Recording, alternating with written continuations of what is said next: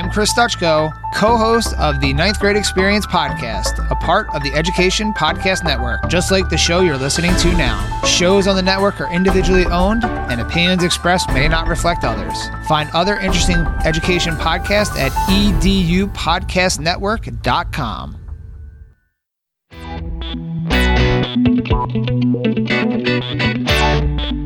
Welcome to the EduGals podcast. We are your co hosts, Rachel Johnson and Katie Atwell.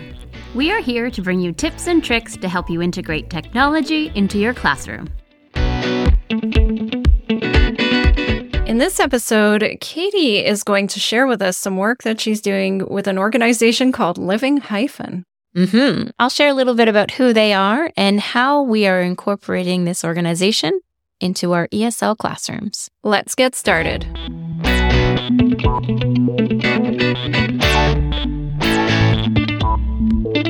This week, Katie, well, mostly Katie. I'm going to say not Katie and I, but Katie is going to share with us some of the work that she's been doing recently with an organization called Living Hyphen and how it relates to the classroom. Yes. So, Living Hyphen, they came into my life about a year ago when I was sent a magazine. And I was like, what is this? Who sent this to me? What's going on? But I've fallen in love with this uh, organization and this magazine, and I'm going to tell you why. So, Living Hyphen, it's talking about people who are between cultures. So, hyphenated Canadians, essentially, newcomers. And it's talking about how to navigate and settle in a country where you don't really quite fit, so to speak, where you speak different languages, you come from a different background, and there's a lot of different emotions and feelings and experiences that come with that.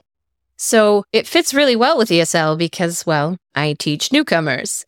Some of them are international students, so not necessarily looking to become Canadian citizens, but that experience, that settling in a new country and learning and and becoming part of a community is still relevant. So we actually had this organization come in because they do writing workshops for students. And we had them come in for ESL students, which it was a bit risky because we have step one, which are like really just starting out language and then, you know, going towards fluency. And um, they ran a workshop for us because our goal is to get our students to share their experiences, their culture, their language with the world, with our school community, with parent community, etc. So it was fun. It was neat. And it was interesting because we're not just writing in English. So yes, there was English, but it's honoring the languages they bring with them. And so if you don't have a word, just write it in your first language. Who cares? It's a writing project. And our final product is going to be a book that we're creating, but it's going to have both languages. So they're going to write it in English and their first language. And how they get there is up to them. So if they feel stronger in their first language, like Arabic, for example, they'll write in Arabic. And then we'll work on translating that into English and making sure that it still makes sense and gets that those feelings out that they want to share. That was a lot of information Too to much? take in all at once. I'll, I'll be honest, and I know nothing about this organization. So I am on the learning journey with the rest of our listeners right now, learning about what Living Hyphen is and what they do.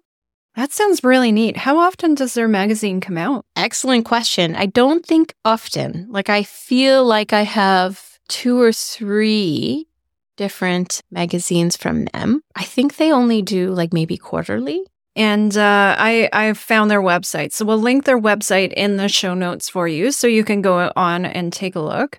They also uh, have a podcast. They have a few Yes. podcast episodes. They're I think just a season one right now, but that could be a good listen as well. Yeah. So essentially, the podcast, they take the stories that they share and they interview those people and make them into a podcast to share a little bit more about their culture and what they've experienced, whether it be, and it's like, there's good and bad things that people share. And I think that's okay because not everything is happy.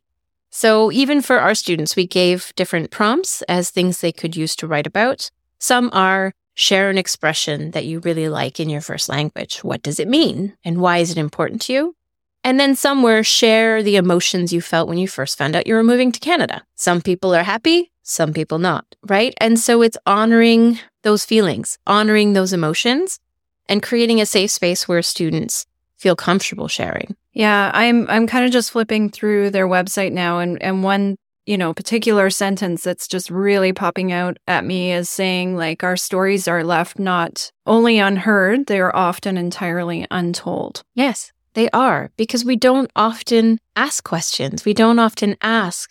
We just assume, hey, you're in Canada, you must be so happy now.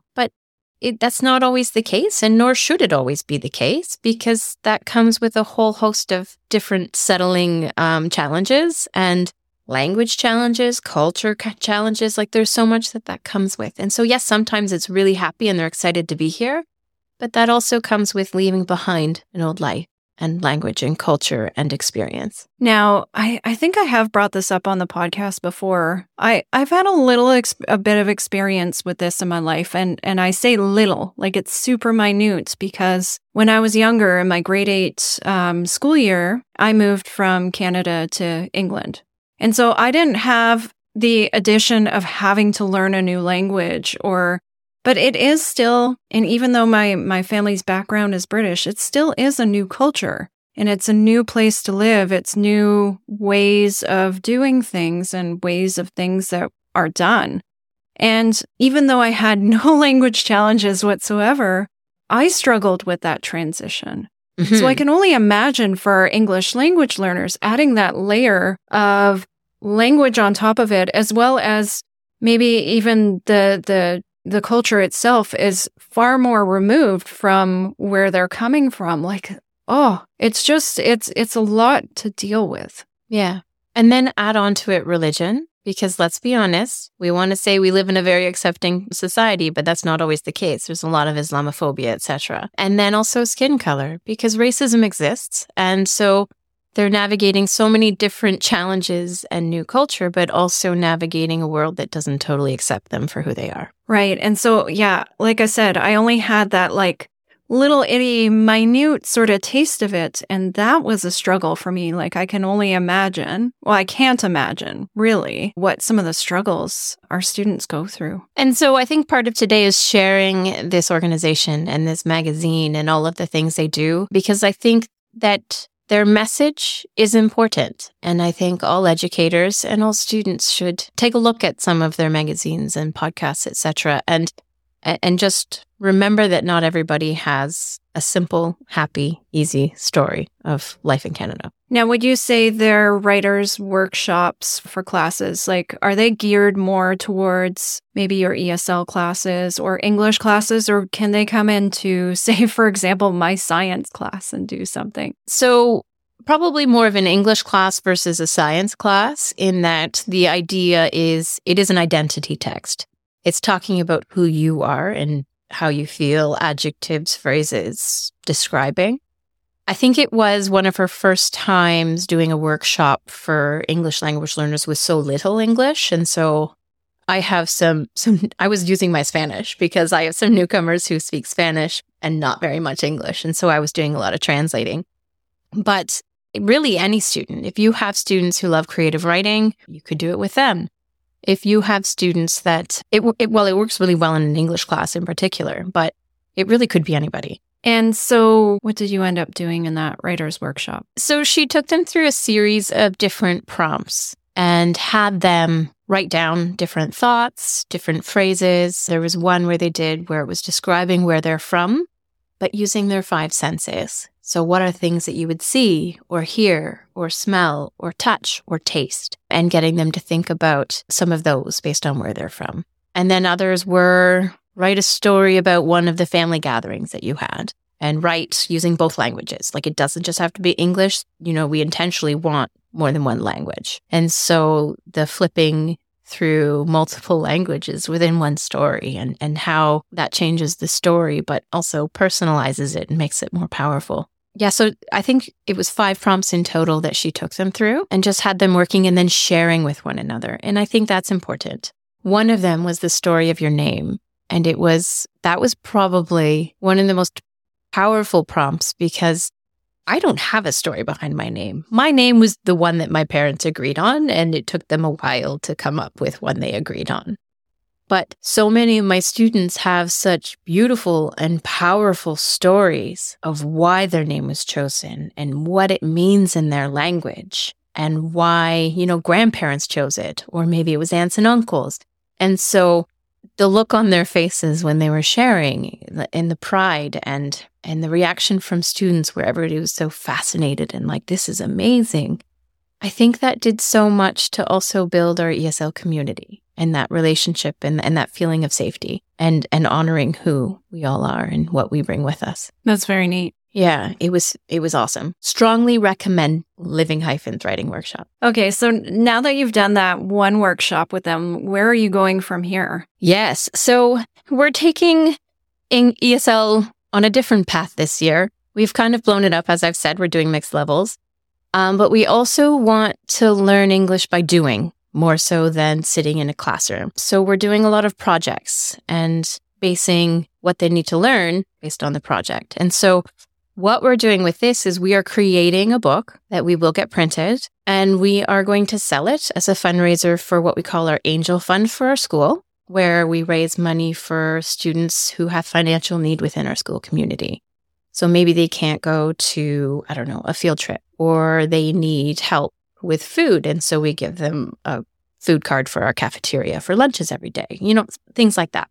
So we've identified that as the organization or the, the charity that we want to raise the money for. And we are also going to be hosting a multicultural night for our school. And that's where we're going to kind of highlight our text and, and sell it there as well. We'll do a formal book launch. And then we're also going to be podcasting about what they've written about. So each student is going to submit a written piece, whether it's one we did in the workshop with Justine or one that they're doing now based on the prompts, um, and then put it all together. And so we've divided it up into, I think, six or seven different teams with all different responsibilities. We have project managers to help keep the different groups on task. We have deadlines, and I'm such like a loosey goosey teacher where I'm like, no, we need more time. But my my other ESL teacher who does drama and is used to like having to like have production teams and keep things on time, she's keeping me very honest here, which is good. Yeah, so it's it's we're kind of putting ourselves out there a lot more and we're really excited and getting students to advocate for themselves and learn how to properly communicate with principals and reach out to local newspapers for our events and stuff like that. It's a lot of fun. So I have a few things to say. So first off, wow, what a great example of project-based learning. Like true, true project-based learning. I think it's really hard to come up with ideas for getting into project based learning and not just kind of doing a project for project's sake, but you have a cause that you're working for and working towards and uh, you've got the full structure. So very, very neat. I, I love it because um, teachers always usually ask, well, what can I do for project based learning? And teaming up with an organization, I think, is a great way to kind of find those opportunities, whether it's Living Hyphen or anyone else, to be able to um, to then design projects around your curriculum. So that's really neat. The second question that I have, well, I have a lot of questions about your book and how you're going to put this book together. Uh, one of them, though, is are you going to have like dual languages in there? Are you going to have so students' first language, maybe, or have it combined with the languages like you were talking about with the prompts? Like, what's that going to look like? So we we are doing a thematic breakdown. So we have five different prompts. The first one is emotions or reactions to finding out you're moving. The second one is settling in Canada. So it can be positives, negatives, things like big culture changes. What did you notice? Difficulties learning English. Number 4 is a phrase or expression in your language. And the last prompt is sense of belonging. So, was there an event or a time when you first felt like you belonged, or was there a time when you did not feel like you belong? And it kind of explaining that experience. And so, we're going to do it by theme so that we'll have five sections in our book. And then the languages, it will be the first language or a language that they choose and English. Nice. I love that. And then uh, what about illustrations? Like, are you going to have pictures and stuff to go with it? So, one of our teams is a graphic design team. And so they're going to be looking at whether it's going to be image based, like more graphics or like visuals throughout. We have a team that it's their job to decide. So it's very much student led and I may have opinions, but I got to keep my hands up in the air because this is not my project. that's that's one of the big things, right? With project-based learning is it does need to be student-led and student-driven and you you have to give up that sense of control. Yeah, I have to, right? Because this is this is their piece. This is them in a book form. And so I need to kind of step back and let them take that ownership. And uh, like, what about tools in terms of creating the book? Are you using Book Creator, something else? Has that not been decided yet? It hasn't totally been decided yet because we've just started, and we have to be careful about what tools we use, as you know. And Creator is not one we're allowed to use. Yeah, I know. I brought it up. Any, I said Book Creator or something else. yeah. So we're looking at different templates, whether we find like a nice looking slide template that we can make into more of a book form, whether we, I don't know. The students are very creative. It's a team that likes graphic design. And so they're on it. So, what are you going to do if the team is like, well, we want to use Canva or Book Creator or something else that we're not technically supposed to be using with students? You ask hard questions. I know. we are going to guide them towards things we can use. Um, we've also reached out to our Comtech teacher, and, and I think there's a course called Graphic Design Teacher. We're looking to partnership with him and see what programs he has and which ones we can perhaps tag along and use. Yeah, I guess I guess the reason I'm asking is because I'm curious what else there is out there that we could use and I don't know what they use for for say Comtech or any kind of those graphic design courses. I'm sure it's something with Adobe, but Adobe products are usually pretty complex to use, right? Yeah, so I mean that's all going to kind of come out in the wash. Probably the first week back we're going they're going to have to commit to a program.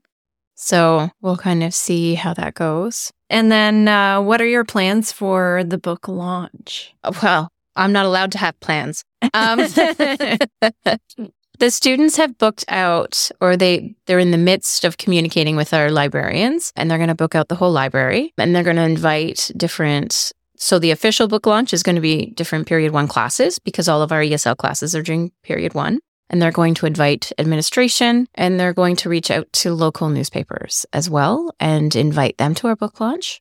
And then the students applied for a grant and we got some money. And so we're going to use some of that grant money for beverages and refreshments and and then we have a presentation team who's working already on like the intro to our book.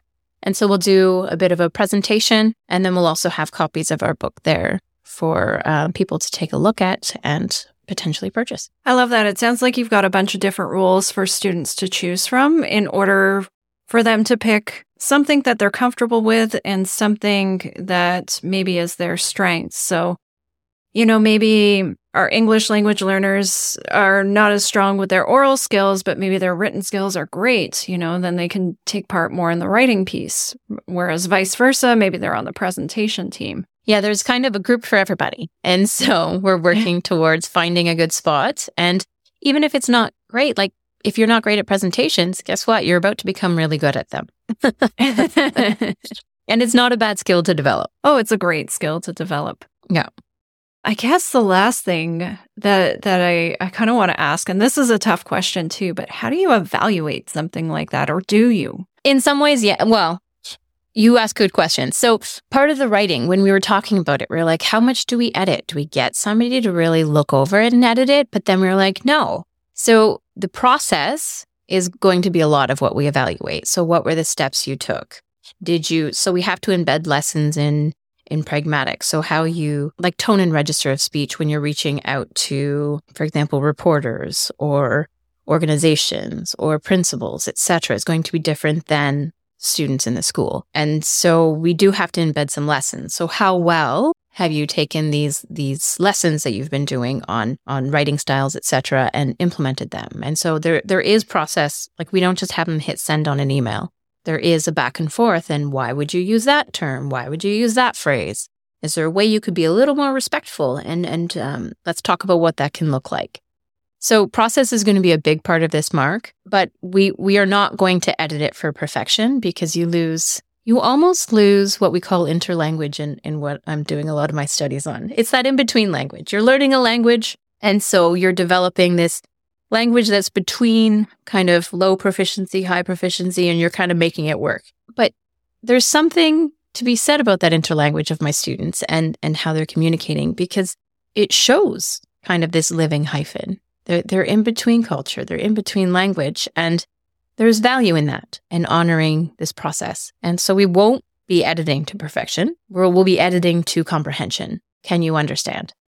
Is your message coming across? I've never heard the term interlanguage before, but I know exactly what you mean and I actually love it. Like I I love some of the phrases and and ways that even my English language learners in my science class express things. It's it's I don't know. It, it's fun. It's it's cute. You know, it's uh you can understand what they mean, but yeah, you do get that essentially that living hyphen between the two cultures, which is yep. really neat. Yeah, so we're embracing that because that's what this is all about. And the reason I asked about evaluation is because that's where I've always struggled with project based learning is students have poured so much of their effort into doing a project like this and then when in the past, when I've put a number on it or a, a, grade that's associated with it at the end, all of that motivation and that pride in their work just goes down the tube. And so,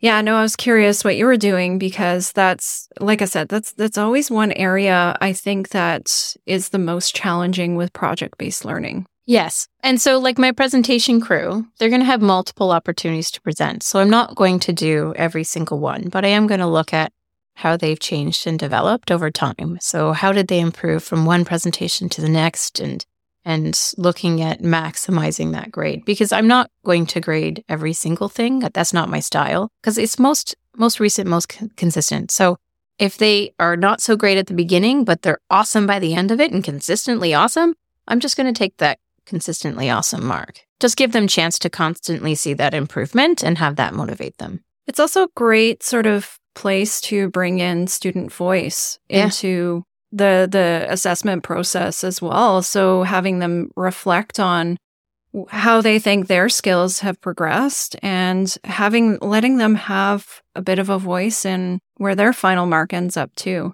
100%. And I think that's that's important and that will definitely be part of this process. Yeah, I, I think uh, going forward, after all of my experience with ungrading and what I've been doing this year, that I I couldn't just stick a mark on a project based learning opportunity anymore. It would have to be something done in partnership with my students. I agree. And this is so much of who they are and and how they identify and they're putting themselves out and taking a risk by by sharing something that could be very personal yeah, you you don't want a grade to be detrimental to no. that or ne- have a negative impact that they never want to share again, right? Exactly. So I want to make sure that I am being kind of careful with that because I don't want to to kind of take that vulnerability and and kind of crush that. Well, I have to say I've learned a lot about an organization that literally I knew nothing about when we hit record. So thank you, Katie. You're very welcome. I'll be sure to share some updates as we go along and invite you to our launch party or something. Oh, that would be amazing. so, what we'll do is we'll wrap up our conversation here today and we'll include any of the resources or links we talked about today in our show notes.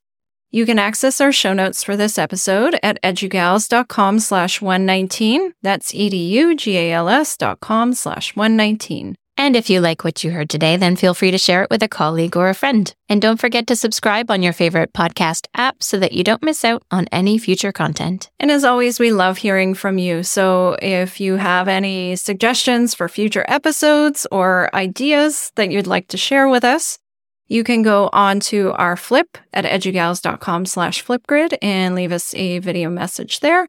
Or you can go onto our website at edugals.com and leave us a written response. Thanks for listening and see you next week.